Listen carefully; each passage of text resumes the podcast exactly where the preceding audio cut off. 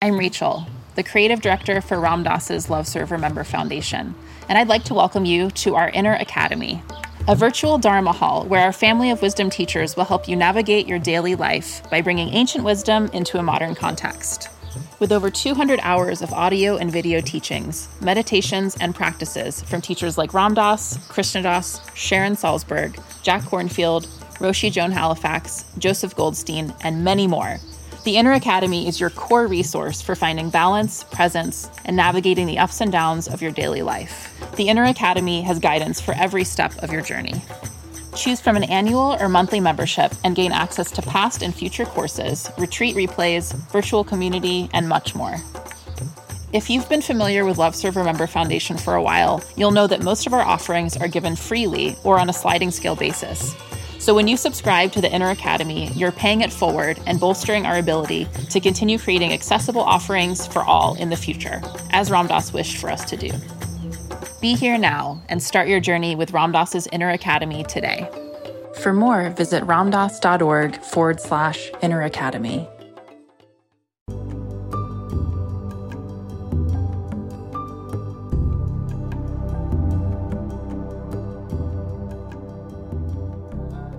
Welcome to Lama Surya Das's Awakening Now podcast. We are very pleased to share with you Lama's unique illumination of the awakened awareness teachings. If you are interested in supporting Lama Surya Das's podcast, please go to BeHereNowNetwork.com slash Suryadas. So, I've been teaching about the view, meditation, and action or conduct, the result of the great perfections, Dzogchen, the peak vehicle, Mahati, the great consummation, Mahasandhi in Sanskrit, as Trungpa liked to call it, Mahati, the peak vehicle, or the view from above, the bigger picture. Not getting caught up in the trees, but glimpsing the whole forest at once, like the view from above, not being lost in the trees which are in our face but also having the bigger picture in mind as we ne- negotiate relative decisions and turnings amidst the trees, amidst the alleys and byways of Skyscraperville, the big forest. So, view, meditation, and now today we get to the action, the conduct of the bodhisattvas, spontaneous, proactive Buddha activity, not reactive, ego based karmic activity or reactivity. Obviously, we talked a lot of things Buddhist teachings, Dzogchen, pith instructions, and tips and pointers, meditation instructions, and other things that came up with questions, answers, and along the way. But we shouldn't, you know, ignore like the basic humanistic issues that we all know are important and that are sort of implicit in this Eastern thought approach. Words like love, words like forgiveness, words like gratitude, which are not emphasized so much in the old Asian Buddhist scriptures because they're implicit, like in the four Brahma Viharas of loving kindness, compassion, joy, and equanimity. Loving kindness is emphasized in Buddhism. Maitri, friendliness, wishing others well, loving kindness, metta, not exactly the word love, which is so easily conflated with, confused with, mixed with lust, desire, personal love, selfish love. I'll love you, you know, depending on how you act to me, and so on. But bigger love, loving kindness, compassion, feeling what others feel, joy or rejoicing in their success, not competing, and equal to all, impartial, is the four faces of Buddhist love. So this is very important, and that's why we chanted the four boundless in the beginning. It's in the prayer book there, and other thoughts that we could remember. So as far as like action, rather than going through the 10 paramitas, the transformative practices, and putting them on the board, another list to memorize or to look at or to gape at with slack jaw. You can read about it. It's the table of contents of my book, Buddha is as Buddha does, the 10 transformative practices for enlightened living. the 10 perfections, the 10 paramitas. How do you want to translate it? The 10 Buddhist virtues, the 10 virtues of the Bodhisattva, the Bodhisattva code, however you want to translate it. In Sanskrit, the 10 paramitas. In Pali, the 10 paramis. The transformative virtues or Panacean virtues of the, Bodhi, of the unselfish Buddha to be, the Bodhisattva, the spiritual edifier and awakener, the Bodhisattva. Trungpa Rinpoche calls the spiritual warrior, the Bodhisattva.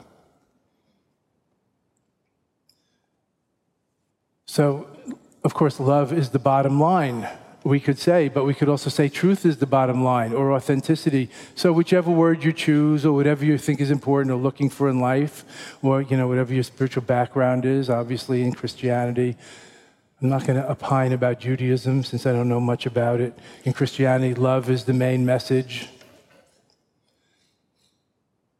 It's very important to recognize whether we ourselves are becoming more loving unselfish, giving, which is the first of the 10 paramitas of the Bodhisattva code generosity, giving, open, and so on. And so on. Are we more loving or more tight or more proud or better than others, more spiritual, more haughty? We have to watch out for these pitfalls and potholes on the spiritual path, such as pride, arrogance, and other things, or just being too mental or intellectual about it and making it just a mere subject of study. As Trungpa would say, and I could practically quote him on this because he always used to make this kind of comment why memorize all these theological ideas unless you're getting paid for it? I mean, if you're a professor or like that's your PhD dissertation, that's a little different. Is that our situation here? Probably not. Elsewhere, he said something about it's like dancing on books.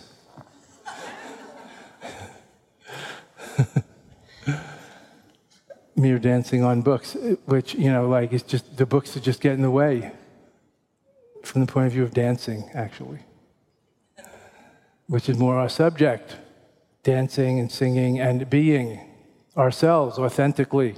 So everybody knows, and we're all, we're all I'm looking around the room. I'm straining. I'm studying hard. We're, I can, we're, you know, I don't want to make any uh, mistakes or leave anyone out. We're all upper. We're all. What do I always say? We're all mm, overeducated, white members of the upper middle path. We all know to love our enemies. That love is important, is the main thing. But how? We all know the golden rule treat others as you would be treated. But how to hell when we are so reactive? So, Buddha's, uh, this, uh, this path of awakening, I believe, this Dharma helps us be less selfish, more giving, self giving, caritas, self giving, charitable, and selfless. Not just writing a check to get our name on the wall or giving a dollar to a panhandler to get them out of our way on the sidewalk but self giving, which is not just about material things, but giving of ourselves, our time and energy, and so on. Or giving support or protection or lending a shoulder and ear. So, not just treating others as we would be treated, the golden rule, which is fine, and we all know that. We don't have to come here to do that, to hear about more about preaching about that, but how? Moreover, we treat ourselves like shit so much of the time. So maybe the new golden rule, or perhaps the diamond rule, could be or should be treat others as we would have our beloved child be treated. So that we're not cutting or doing other things that we sometimes do to ourselves. Treat others as you would be treated. It's a little idealistic. Treat others as we would have our beloved to be treated, our beloved child, to make the point graphically. Or even more beyond the diamond rule, the Vajra rule, the kryptonite rule, the uranium, the platinum uranium rule. See the light in everyone and everything, then one will naturally treat others as we would have our beloved child be treated. So that is the action, the conduct, the natural love, the natural compassion, the natural generosity, the natural ethical morality. I'm going through the 10 paramitas I knew you wanted this. The natural, natural patient, forbearant acceptance, the natural enthusiastic, joyous energy, the natural mindful focus, the natural discerning wisdom, the natural skillful means, and so forth of the bodhisattvas. All the 10 Panacean virtues, the 10 paramitas. No, doctor, not the 10 paramecium, as one doctor asked me about. 10 paramitas. It's all in this Rigpa practice. That's why it's not stressed here. It's the natural love and compassion that's in all of our hearts, our good hearts, our better selves, our highest selves, that's in all of us. The natural love and compassion, equal impartiality, you know, treating others equally, not just our kids, but also the neighbor kids and even the neighbors or our competitors also. So this is called attitude transformation, Mahayana Lojong. It's a big subject we didn't, you know, stress here this week. But of course, it comes with all of this loving kindness cultivation and compassion meditation cultivation and so on, recognizing others want the need same as we do. Others want to be safe and sane and healthy and protected and secure, and their kids and families and communities and villages and land and country, yes, the same, just like we do. If you travel, you find out how people are so much the same everywhere, although it sure looks various as you go around the world. Different. But how different? From the point of view of family, of giving birth, dealing with birth and death and illness and other loss and change in the world. Not that different.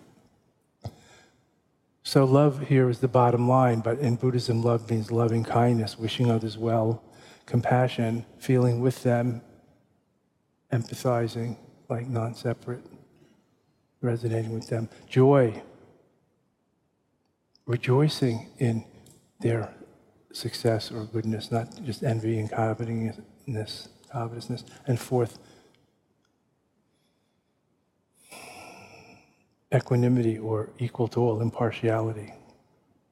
How can it be big love, Buddha's love, Jesus' love, if it's very partial and we only love the ones we like or that, that stroke our ego or our family or our people or even our species? What about the others? You know, the other species too, they don't want to lose their, their little ones. And they fight like to the death to protect their cubs and so on.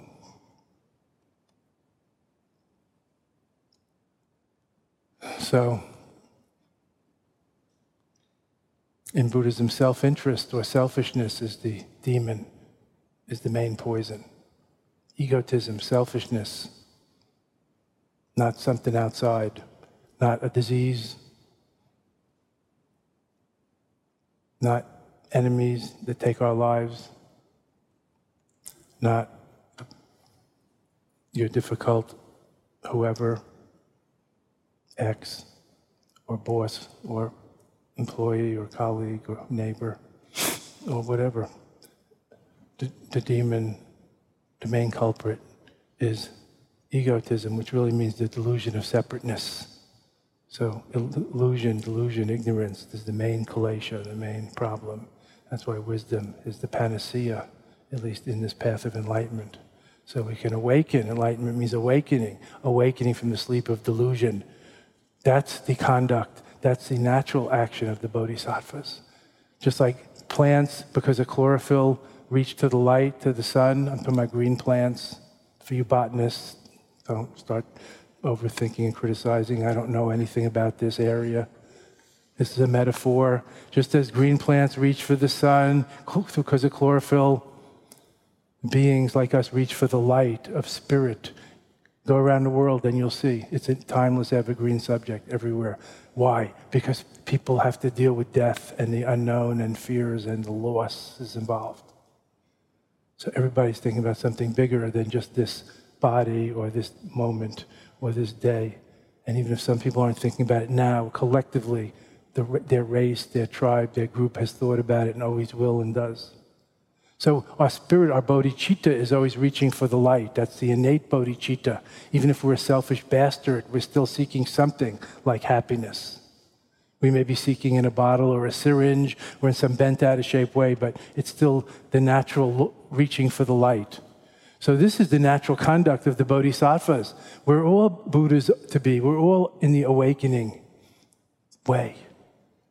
We're never out of the flow. We don't always have to try to get into the flow, as they say in the New Age. The flow goes right through us. So, this is the true, innate, natural bodhicitta that naturally loves our loved ones, even if maybe we don't love ourselves that much, or worse, we have self hatred or self loathing for whatever reason. Still, there is love in our hearts somewhere, and we all prioritize that, and we all care. So, this is the conduct or the activity, the action of the bodhisattvas. Coming from the view of the great perfection of how things are and can be, comes the meditation of getting used to that, seeing it as it is, leads to leaving it as it is and getting used to that, and then being easy as is, as whatever's wanted and needed. If the, there are waves, then the ocean has waves. Sorry, if there's wind, waves. No wind, no waves. If there are conditions, then clouds arise. No conditions for that. The ocean doesn't need to produce clouds neurotically to entertain itself. So the great doing of non doing, as somebody said about Tao, is the translation of the great non action. So, this includes all of the transformative practices, the great Buddhist virtues of generosity and service, serving God through serving humanity, as they say in India, or more non theistically. Buddhism is a non theistic religion, not atheist, non theistic religion. Serving the highest through serving the lowest, the littlest, the weakest, the smallest, every detail, everyone. Seva in Sanskrit, service, selfless service, not being a servant. More like servant leadership, as Greenleaf famously wrote about it in the classic on selfless, service oriented leadership, the Bodhisattva way, I'll call it. Servant leadership, not leading servants, being a service oriented leader, like Archbishop Tutu, the Dalai Lama, I suppose. I don't know him. Jimmy Carter. I know I'm coming up with all men. Uh, Aung San Suu Kyi of Burma, there's a woman. And so, and others. Mother Teresa, I suppose. I never met her. The Bodhisattva leader, the wisdom based, service oriented, unselfish leader. And now we're entering into a, you know, the, another cycle of national politics. It seems to be every two years now rather than four. I don't know why. if that's subjective or outside, things are moving faster. And we, we, if we feel incumbent upon us, we have to deal with that and even participate and, and contribute. We can't just pretend to drop out. Even a hermit is still participating interconnected with everything that's going on. I've heard spiritual teachers say not to vote, not to get in politics. They're entitled to their opinion, but I don't think that's very um, intelligent today. That's maybe very old world where one could be an isolationist, not in today's postmodern, very interconnected global reality. So, doing our part, being a bodhisattva, shining light in our corner, which really is a whole world. Doing what we can, giving, contributing, outer, inner, and secretly, outer with material, inner with energy and time and care, and secretly being in touch with non attachment, with contentment and abundance in the secret level of dana paramita, giving, of self giving, the ultimate generosity, non attachment, or as we say in Tibetan, because it's a total Buddhist theocracy in Tibet, the ultimate generosity is giving Dharma, not just giving food or medicine. Because Dharma frees people. It's like wisdom helps people live always. Just giving them a fish doesn't help that much, but teaching them how to fish becomes a livelihood for them and their, and their descendants. So, how can we recondition our selfishness? That's what this practice is about letting go of our habitual reactive tendencies and conditionings. And being more accepting, settled, transparent, aware, having a perspective on what's going on outside and inside, not just being caught up in it reactively, according to our karmic conditioning. So that's how we take this into the world. Of course, we might very well need, want or need, and I recommend having a daily practice, let's say every morning, you know, as soon as you, you say something, it's against something else. It doesn't have to be in the morning. But a daily practice. It's good to do it every morning before the rest of the world gets with you and needs you and all that.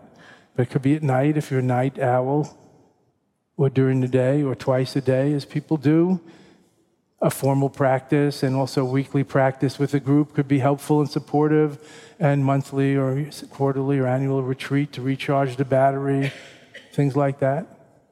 But also integrating it with every part of daily life, not just for half an hour, an hour in the yoga mat or the meditation seat in the morning, or once a week at your, at your place, church, whatever you call it, yoga studio, sitting group, mosque coven, whatever it is. Book study group, you know, whatever it is. But every moment of the day, bringing this view, at seeing it as it is, not as it ain't. When we become clear, everything becomes clearer. Naturally, our decisions and our actions will be more appropriate. It's very difficult to drive if we don't clear our windshield once in a while of all the schmutz and caca that accumulates there, especially if it's piss and rain, not just the usual collection of schmutz and caca on our windscreen. So when I become clear, everything becomes clearer. We don't really need to f- understand why does it just like, you know, I don't like washing up. Why do I have to wash up the windshield all the time? Well, then don't. See what happens. You're, the, you're in the driver's seat, man. But how does cleaning that outside help me? Uh, I'm in here in my car listening to my, I don't know what, satellite radio. What's the relationship? Well, take a breath and step back and think a little deeply, please. Please. Otherwise, carry on. Carry on. But don't let anybody else get in your car if it's going to move. So when I become clear, everything becomes clearer. Also, we don't necessarily have to be daunted by the vastness of the problems we have today. They are vast global warming and climate change and other things, racism and you know war and terror. There's too many to mention.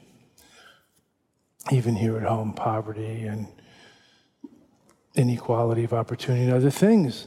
But as it says in the Talmud, the Jewish wisdom scripture, to save a life is to save a whole world.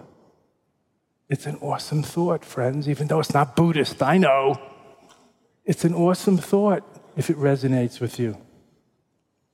If it doesn't resonate, let me try another angle. To lose a child is to lose your whole world. So to save a life is to save a whole world. So one by one, also important. Thinking globally, but acting locally, beginning with ourselves and each other, taking care of our garden and our litter and our mess and our locale and our body and home and everything, as well as thinking about the bigger world and bigger issues depending on our scope and where we are in life and what stage we're at and all the rest, what's possible. So, intention and motivation is crucial. That's the Bodhisattva vow to bring all beings together beyond suffering and to freedom, enlightenment, peace, and contentment. Not complacence, but contentment. It's a big difference. Contentment is the ultimate form of wealth. So, integrating the Dharma into daily life, of course, with good deeds and positive acts and generosity and ethics and everything else, you can find this in every religion, every code. I'm not going to grind that axe any further here. But from the point of Dzogchen, everything is part of the practice. That's why we emphasize open eyes and open ears and everything open, not just closing your eyes and trying to get away from it all and thinking about your own happiness, self growth, or even enlightenment. But bring it forth in life. Of course, having your daily morning practice or whatever, but the rest of the uh, 23 hours is also important, isn't it? That's where the rubber really meets the road on the path of life, of spiritual awakening, of reality, of a meaningful existence, individually and collectively, meaningful existence. So I like to recommend also many moments of mindfulness or moments of emaho throughout the day rather than waiting for a few prolongies on the weekend or next summer or in the morning. That's why I always say, translating from Tibetan, the Dzogchen Pith instruction, many quickies rather than few longies. Many quickies oft repeated to get used to the view rather than few prolongies trying to have a longer and longer holding pattern meditation in the familiar comfort zone as we usually think about it. Many quickies oft repeated, keeping it fresh, riding the crest of nowness, cutting through again and again, perforating the solidity of a claustrophobic day. Anytime, many times a day, taking a breath, breathing out, looking at the sky, saying, ah, whatever it is for you 10 seconds, a minute, three minutes. How long does it take to reconnect in that way to the view, to being, to the Buddha within? What words do we need to put on this? To your own highest self or true nature. The Muslims, bless their souls, stop everything five times a day and put out their prayer rugs and bow to Mecca. Are you familiar? You should be in this diversity world and society we live in. Five times a day. Who does that here? I mean, take five minutes, five times a day. It'll change your life. Take five minutes to do this kind of practice. You don't need to bow to the east, to Bodh Gaya, or to me. you don't need a rug. You don't need to kneel. Take five minutes, five times a day. Don't say, oh, I don't have time for, you know, meditate an hour uh, in the morning before I go to work to my, you know, first of my three jobs besides parenting. That's a good story. Okay, maybe you have a one minute five times a day. During coffee break, lunch break, sitting on the bus, taking the commuter train, waiting for the plane. You know, we're just outside waiting for, on the corner for the light to change. Emaho. I mean, five seconds, five times a day. I guarantee would transform your life if you did that five times a day for five seconds. I mean, what would be enough? How long does it take to awaken? The alarm clock of reality is always ringing. When are we going to take the pillow off our ears? Ooh, no pillow. Mm, how sweet it is. How absurd. And I was getting caught up in it. Silly me. That's all it takes. Maybe 10 seconds. Five times a day. Please try it my buddy Meng Chengde, who was the who used to be the PR head of Google in California, he's one of Google's first employees. He has a number like 62 of the like 100,000 employees, you know, numbers they're up to. He teaches Search Inside Yourself. He has a bestseller of that title. He has Search Inside Yourself program within Google that he now funds as like a charity in the Google University. He recommends 11 second meditations for executives. He says, Google executives don't have, you know, 11 minutes, not to mention an hour. 11 seconds should be enough to awaken. They're smart. so I just passed that on to you. So I said, you know, being square, like in my old age, I'm becoming more conservative. It's really funny. Now I'm the conservative one, the old Lama who, you know, speaks Tibetan and all. I'm the conservative, like the Pope. Meng, can you like at least have them meditate for like three minutes? He said, they don't have three minutes, 11 seconds, that's the right amount. I'm advocating longer, you know, three minutes. so I just pass that on to you. Everything's possible, everything's improvisation. Ride the crest of nowness.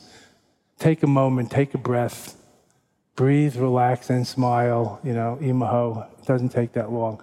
Perforate the solidity of a day. Let the fresh air of naked awareness blow through your claustrophobic day, caught up in the head, whatever. I don't know about you, but my head ain't the best neighborhood for me to live in. So there's a lot else we could talk about about view, meditation, action, and conduct. The time's going. I want to mention just Dzogchen enhancement, taking it to the next level, you know, beyond Buddhism or isms, beyond polarity, or dualistic thinking, like spiritual or mundane, or religion or not religion, or good and bad, and just really step up, raise the gaze, break out of the box, explore the unexpected, or try something different. To put in English, if you're wondering what I'm talking about, just try to change some habit and you'll see the resistance that you have. It could be very interesting. Like how you always turn around this way in the shower and not this way. Try turning the other way. See. Then you get a glimpse into how conditioning we are about the things we're not, you know, that really matter, that are going on all the time. It should be easy to turn around the other way in the shower, isn't it? But it's like fighting upstream. Everybody, cross your arms. Now try to cross them the other way. It's kind of awkward. Why is that? Is one arm longer than the other? Maybe I'm doing it wrong. It's hard to change our habits. We're very heavily conditioned. This is nothing. How about how we think, how we react, how we breathe, how we walk, how we eat, how we relate, moment to moment? So try to break out, recondition and decondition. This practice is mostly about deconditioning, just being, but now we're talking about conduct, not view and unmeditation. So, in conduct, reconditioning in a positive way, like the bodhisattvas, becoming a better person and contributing to a better world in the relative sphere where we actually live view meditation and action or conduct of the great natural great perfection, three in one, like three in one oil. Definitely help everything move more smoothly. Thank you.